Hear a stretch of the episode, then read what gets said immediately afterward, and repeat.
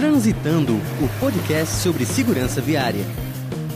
Olá, está começando o Transitando, um podcast do Observatório de Segurança Viária de Fortaleza, criado para discutir e alertar sobre a importância da consciência no trânsito neste mês de novembro. Eu sou Lara Ferreira e a nossa conversa de hoje é sobre os motociclistas e por que esses usuários estão tão expostos aos acidentes de trânsito em todo o país e também aqui, em Fortaleza. O uso de motocicletas vem se tornando cada vez maior aqui na capital cearense, por uma série de fatores, principalmente pelo custo mais baixo para a compra, manutenção e combustível, além do desejo de velocidade para vencer o trânsito.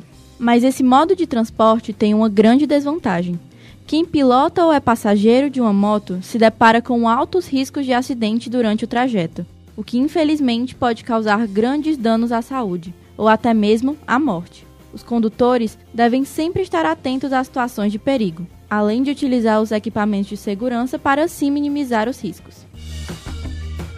A moto é o veículo que mais mata no Brasil. Das trinta e sete vírgula três mil mortes que ocorreram no trânsito no país em dois mil e dezesseis, as motocicletas foram responsáveis por doze vírgula um mil, o que representa trinta e dois por cento, segundo o Observatório Nacional de Segurança Viária.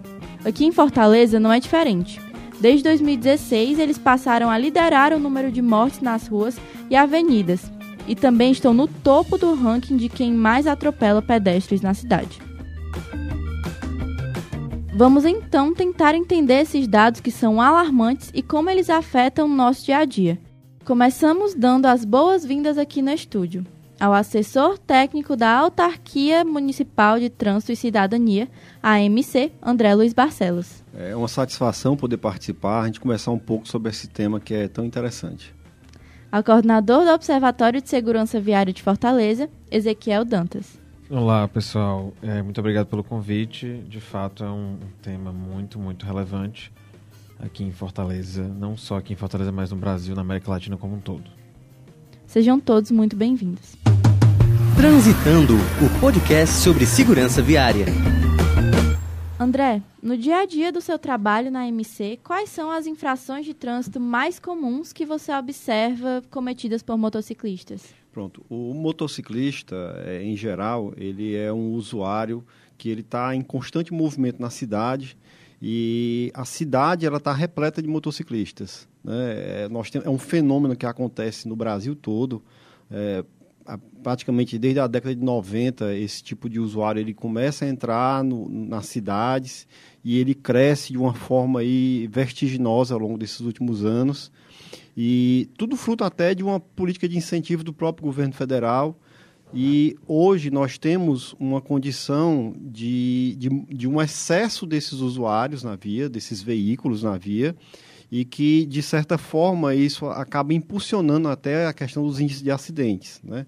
No dia a dia da fiscalização, eh, nós temos um foco preferencial em relação a esse tipo, esse tipo de usuário, até porque ele é muito comum na cidade e está hoje com várias atividades, atividades eh, comerciais, aí, ajudando o transporte de pessoas, de mercadorias, mas também para o trânsito de casa, trabalho. Então, nós temos um foco preferencial, até porque esse tipo de usuário ele está muito vulnerável, ele é um dos usuários que mais se envolve em acidente, que mais mais atropela, que mais morre no trânsito. Então, os agentes eles são treinados para ter um cuidado especial, para visualizar esses riscos desse tipo de usuário e coibir esse tipo de risco. Então, o mais, o mais comum que nós temos na cidade de Fortaleza hoje é a questão da circulação, de algumas situações relacionadas à contramão de direção, ao próprio avanço de semáforo. A, nós temos aí um histórico de, é, de excesso de velocidade desse veículo, que é um veículo mais veloz, mas também algumas questões de, de, relacionadas ao comportamento humano, como o uso inadequado do capacete, o não afivelamento do capacete, que é uma situação de risco que pode ter uma gravidade muito severa para esse tipo de usuário, mas também o uso de calçados inadequados nessa moto e até o uso de, de, desse veículo para o transporte de carga com a carga incompatível, que isso afeta até a condição de mobilidade desse tipo de usuário. Ezequiel, como o André mencionou agora há pouco, existem alguns comportamentos específicos de motociclistas no trânsito, que são perigosos para os outros usuários, mas principalmente para eles próprios. Nesses casos, a questão é a percepção de risco que não está clara para o usuário. Bom, essa questão da percepção de risco, ela é uma, uma questão subjetiva que hoje a gente não tem uma pesquisa sobre percepção de risco por parte dos usuários, né? Isso entra mais na série da psicologia, que a gente ainda não tem uma, um, um dado é, oficial, digamos assim, sobre isso. O que a gente tem são dados que, são, que se complementam, que dá uma dica para a gente mais ou menos de como é que, que funciona essa percepção do risco desse tipo de usuário. Na, toda vez que a prefeitura realiza uma campanha de mídia de massa, é realizada depois uma pesquisa de avaliação dessa campanha. E na, na última que foi realizada, é, foi perguntado se os, os condutores, no geral, incluindo motociclistas, se eles tinham conhecimento das leis de trânsito. E noventa e sete vírgula um por cento das pessoas, dos entrevistados, afirmaram ter conhecimento das leis de trânsito. Mas para esse mesmo grupo foi perguntado se eles se sentiam seguros, por exemplo, dirigindo acima da velocidade regulamentada. E quase um quinto, vinte por cento, é, dezenove vírgula três por cento, né, quase, um, quase vinte por cento, se é, disseram estar, é, se sentir confortáveis em dirigir acima da velocidade regulamentada. Então, isso, isso dá uma dicotomia de que a pessoa conhece a lei de trânsito, mas ela se sente é, confortável em quebrar, em infringir essa lei. Talvez o que aconteça nesse caso, isso pra, essa pesquisa foi aplicada a todos os condutores, né? Não especificamente a motociclista, mas está no, tá no grupo também. O que acontece é que é, algumas leis de trânsito as pessoas conhecem, é, sabem a existência da lei, mas não, não entende, talvez, e não percebe a relevância ou a razão de ser daquela lei, né? É uma lei de trânsito de velocidade regulamentada não é, não é para fazer com que você dirija, é, é, não é, digamos, não é para atrapalhar a sua vida, na verdade, para dar segurança no seu trajeto, que você chegue do ponto A ao ponto B, É, vivo, né? No final das contas, é, não só vivo, mas sem lesões graves. Então, lá nos, nos anos noventa, quando a gente teve a aprovação do, do C T B, do Código de Trânsito Brasileiro, é, houve tanto a, a, essa, essa legislação nacional, mas houve também um grande esforço de fiscalização. E no início as pessoas não tinham o hábito de usar o cinto de segurança, mas foi feito um trabalho de campanha de mídia de massa, foi feito um trabalho educativo de É, conscientizar realmente as pessoas qual é a importância desse equipamento do cinto de segurança. Hoje, vinte anos depois, né, mais de vinte anos depois, é, é muito raro você ver uma pessoa que não usa o cinto de segurança nos seus deslocamentos diários e, e você é, é, é fácil você é, é encontrar alguém que, se estiver andando sem o cinto de segurança, ela está se sentindo desprotegida. Existe uma percepção de insegurança por não estar tá, não tá utilizando o equipamento correto. Então, assim, é, isso é um paralelo, pode ser feito esse paralelo desse, desse case de sucesso que se tem com o cinto de segurança a qualquer outra é, legislação de, de trânsito, né? Então, assim, a gente não tem uma pesquisa sobre percepção de segurança para comportamentos inadequados. O que a gente tem são esses dados que eu estava comentando dessas pesquisas de avaliação, mas elas dizem um pouco sobre algumas legislações que ainda precisam ter...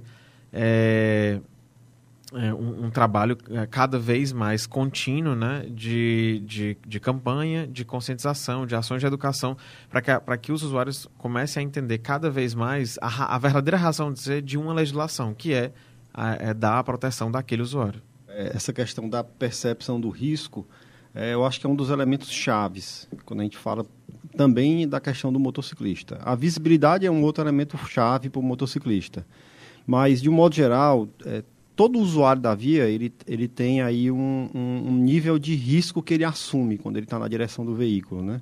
Toda vez que você tem alguma mudança, ou no equipamento, um equipamento melhor, ou até mesmo das ações que nós temos, ações educativas, ou até da infraestrutura, é, isso afeta a percepção do risco do, do, desse usuário e ele acaba assumindo mais riscos.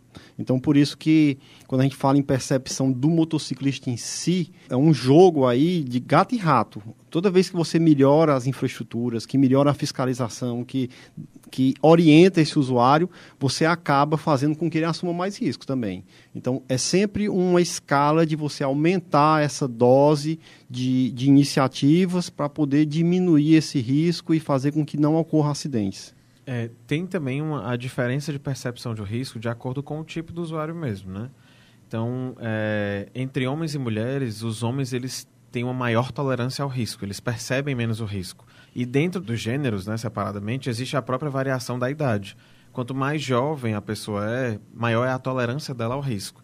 Então, não é à toa que um, do, um dos principais grupos de risco do mundo inteiro são homens jovens de até trinta anos de idade, são as pessoas que mais se, se pressupõem, né, aos maiores riscos no trânsito. E o risco no trânsito, ele envolve também, como o André estava comentando, a própria escolha modal. Escolher moto, é, dirigir uma, uma motocicleta, ou, enfim, escolher ceder velocidade, escolher beber e dirigir, no final das contas são todas escolhas, né? Tem todas as circunstâncias que envolvem a, a tomada dessa escolha, mas infringir uma lei de trânsito, ela... ela, ela é, você tem um processo aí de escolha humana e infringir uma lei de trânsito. E, e, e esse risco, quanto, quanto, mais, menos, quanto mais jovem a pessoa é, E, e os homens, eles são as pessoas que tomam, aceitam mais esse risco, né?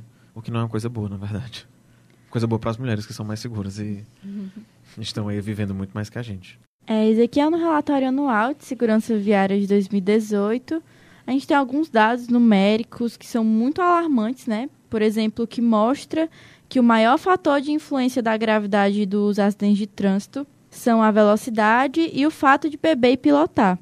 Quais as estratégias do Observatório de Segurança Viária para mudar essa realidade? Bom, essa conversa que a gente está tendo aqui hoje é um das, do, dos exemplos de uma estratégia que o Observatório adota, né, que é, o objetivo é conscientizar, disponibilizar informações, trazer debates para a universidade, é, é, mas também para fora da universidade.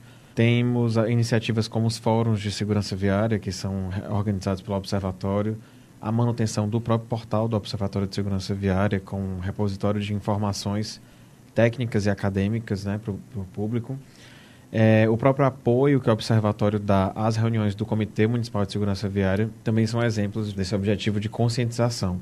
Um específico que o Observatório também toca, que é o desenvolvimento de campanhas em redes sociais, né, que é o desenvolvimento de peças e o impulsionamento dessas peças, que segue a agenda de campanhas da Prefeitura Municipal de Fortaleza. Então, enquanto a Prefeitura está com a campanha na T V e na rádio, o Observatório ele acompanha com a campanha nas redes sociais. Então, esse grupo de ações aí, o grande objetivo é, é disseminar a mensagem, conscientizar realmente. Eu estava levando minha mãe para o trabalho, não era muito longe. Ela colocou o capacete com pressa e não afivelou direito.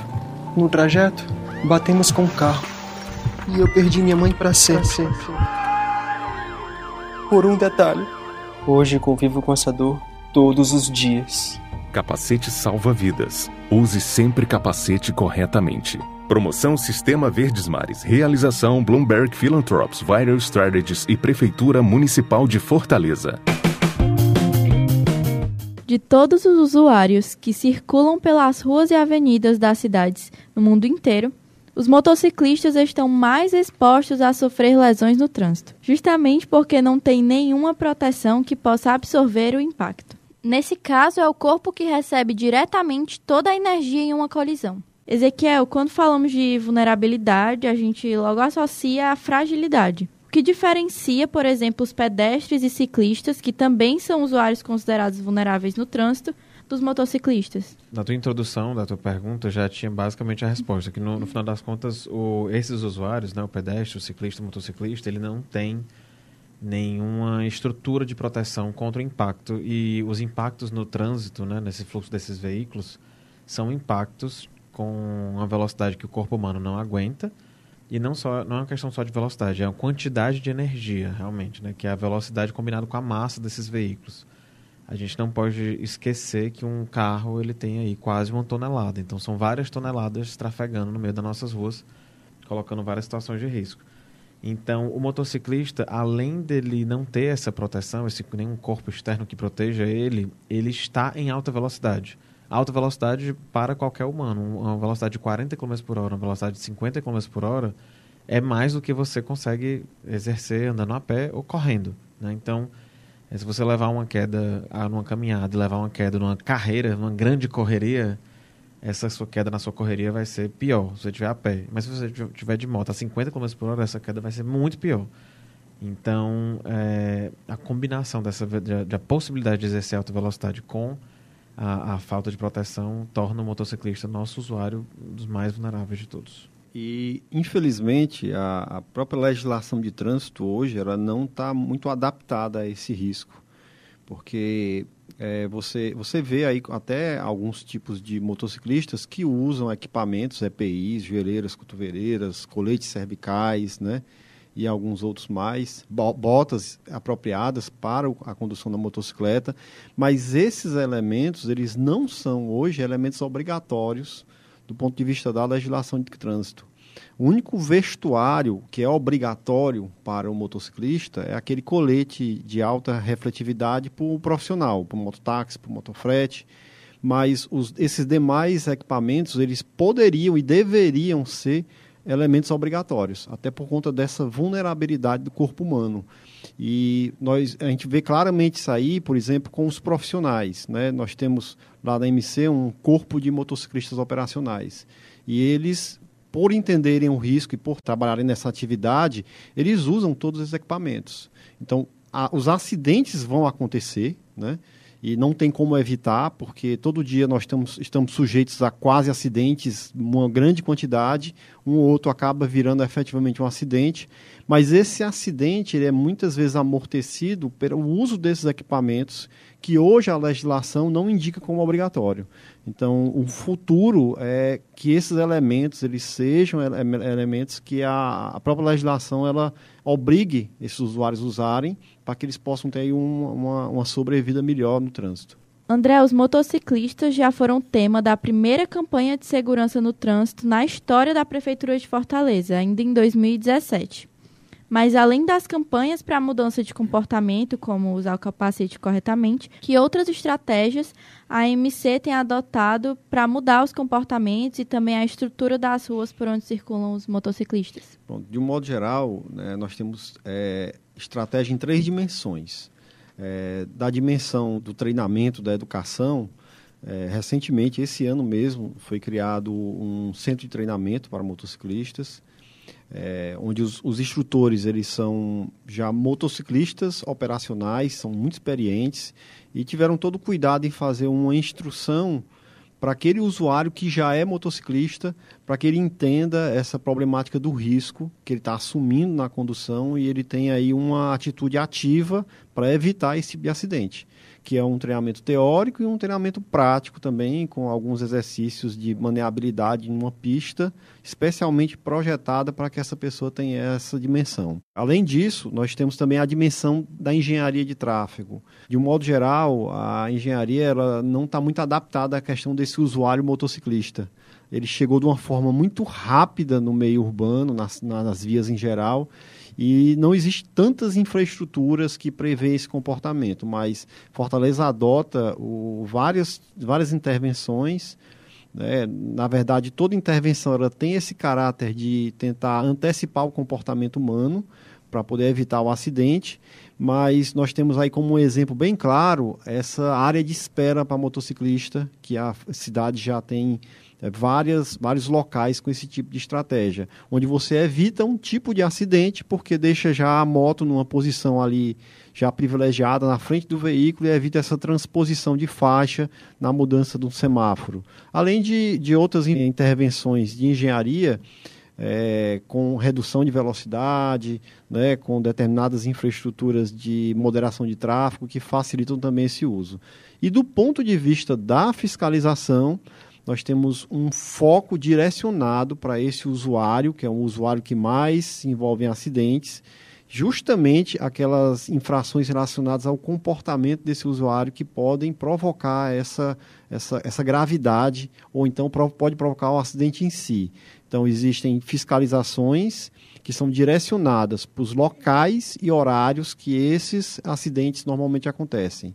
São fiscalizações que a gente chama de fiscalizações itinerantes, que elas são montadas rapidamente e a moto é abordada, aí você vê na moto os elementos de segurança dessa moto, que existem vários elementos de segurança que precisam estar em, em perfeita condição, mas também o uso adequado do capacete, e também o uso do calçado, que é um elemento que também tem contribuído aí para essa questão da acidentalidade viária. André, a gente falou um pouco no primeiro bloco sobre percepção de risco, Mas promover uma mudança de comportamento é um processo mais complexo e que leva mais tempo. É, especialmente quando a gente fala de milhares de pessoas em uma cidade, por exemplo, não é?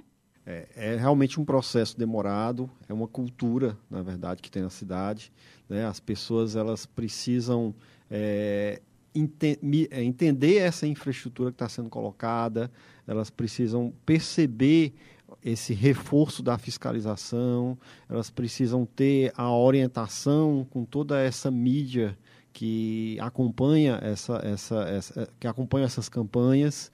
Então, é um processo demorado, mas que é um processo que já vem mostrando resultados. Hoje nós temos aí uma percepção muito clara de que até na área mais periférica da cidade, os usuários já estão utilizando mais o capacete, já estão afivelando esse capacete, já o uso do calçado adequado, né? Em alguns locais, até por essa questão do vídeo monitoramento, é, você tem aí o, o, o usuário mais contido em relação a alguns tipos de infrações, como contramão de direção, que é uma infração grave, que pode provocar um acidente sério, né? E também um controle, né, da, da própria condição que esses veículos têm, né, em determinadas áreas em relação a essa adequação da velocidade, né? Então, assim, são várias ações que, de forma integradas, elas podem atuar na mudança desse comportamento. Só queria complementar que é um processo de mudança e nenhuma mudança acontece, assim, mudança cultural acontece da noite da, da noite para o dia, né? Precisa de um processo contínuo. Amsterdã é tido como referência no mundo inteiro em mobilidade urbana, mas Amsterdã não nasceu, é o Amsterdã que a gente conhece hoje. Nos anos setenta, ela era uma cidade, sim, orientada para carro.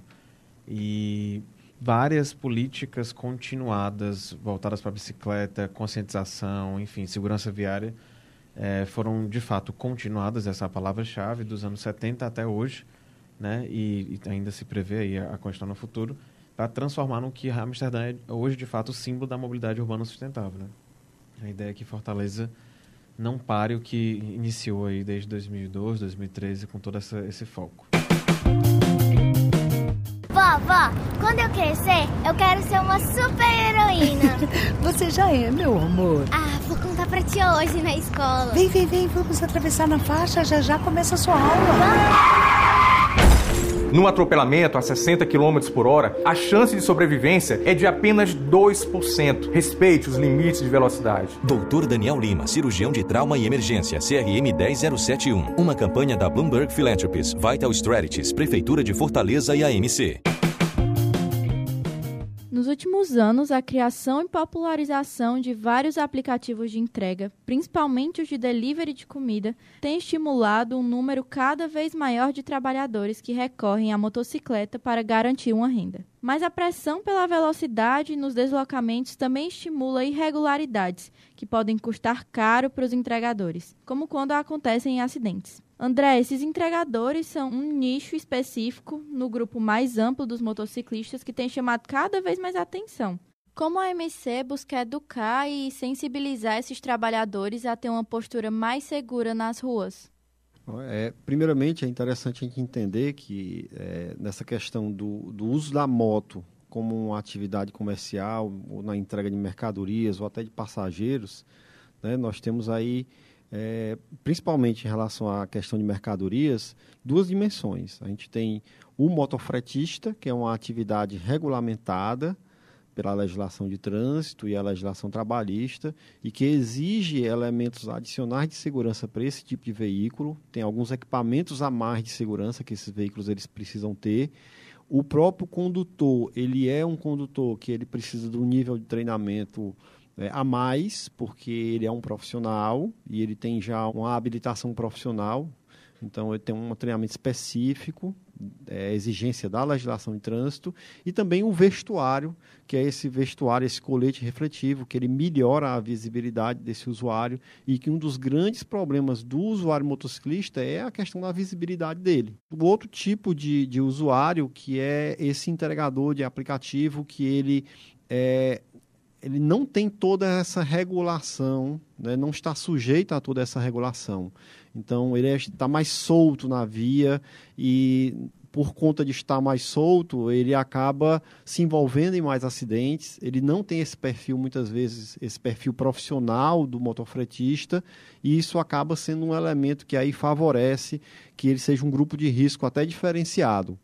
De um modo geral, a A M C ela está tentando captar esses usuários, tanto o motofretista, que é mais fácil, porque nós conhecemos onde eles estão, as empresas, como também esse usuário que é mais volátil.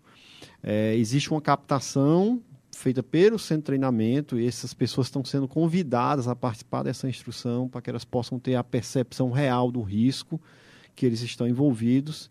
Mas é uma questão complexa porque você tem aí a exigência daquela, da, da, daquele, da, da pessoa que está comprando, da pessoa que está vendendo em relação a, a, ao tempo de entrega.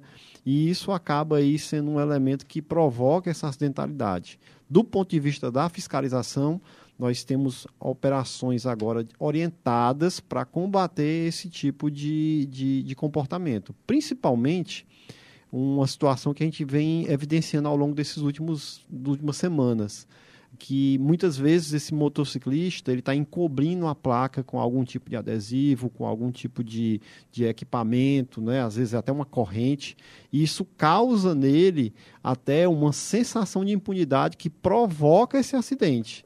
Então as equipes elas estão tentando prevenir também, coibindo essa, essa, essa, esse, esse comportamento de encobrir a placa, que isso acaba criando é um comportamento mais, mais agressivo no trânsito.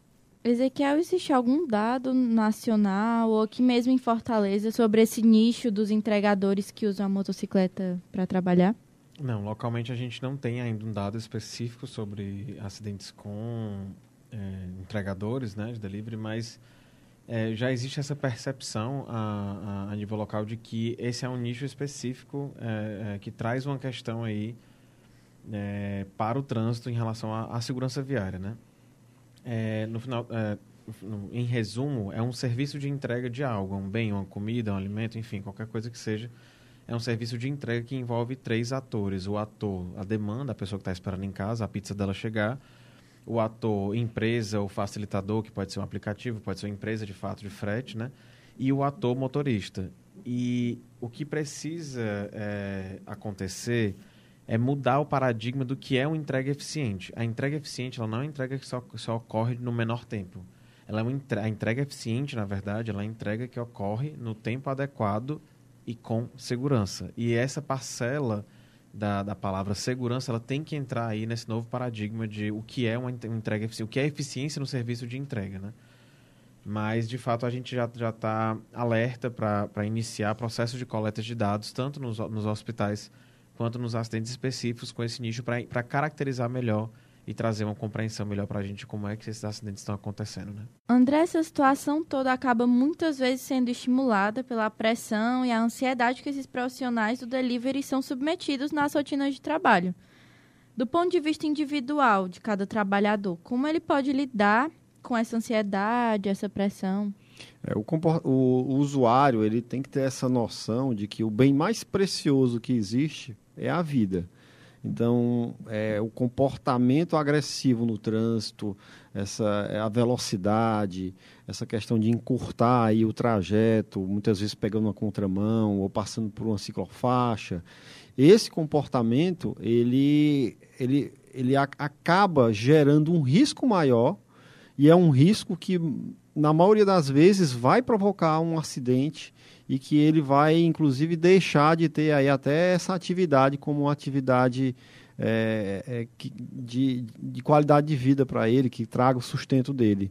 Então, o usuário ele tem que entender o, o risco que ele está correndo, que por mais que exista o tempo, o, a melhor, como, como foi falado, a melhor, a melhor estratégia é, é entregar esse, esse tipo de, de mercadoria, né? Então, o usuário ele tem que ter essa compreensão do risco a mais que ele está assumindo e por estar num veículo que é mais vulnerável, certamente isso aí é um dos principais fatores que provocam aí essa mortalidade que a gente tem na cidade.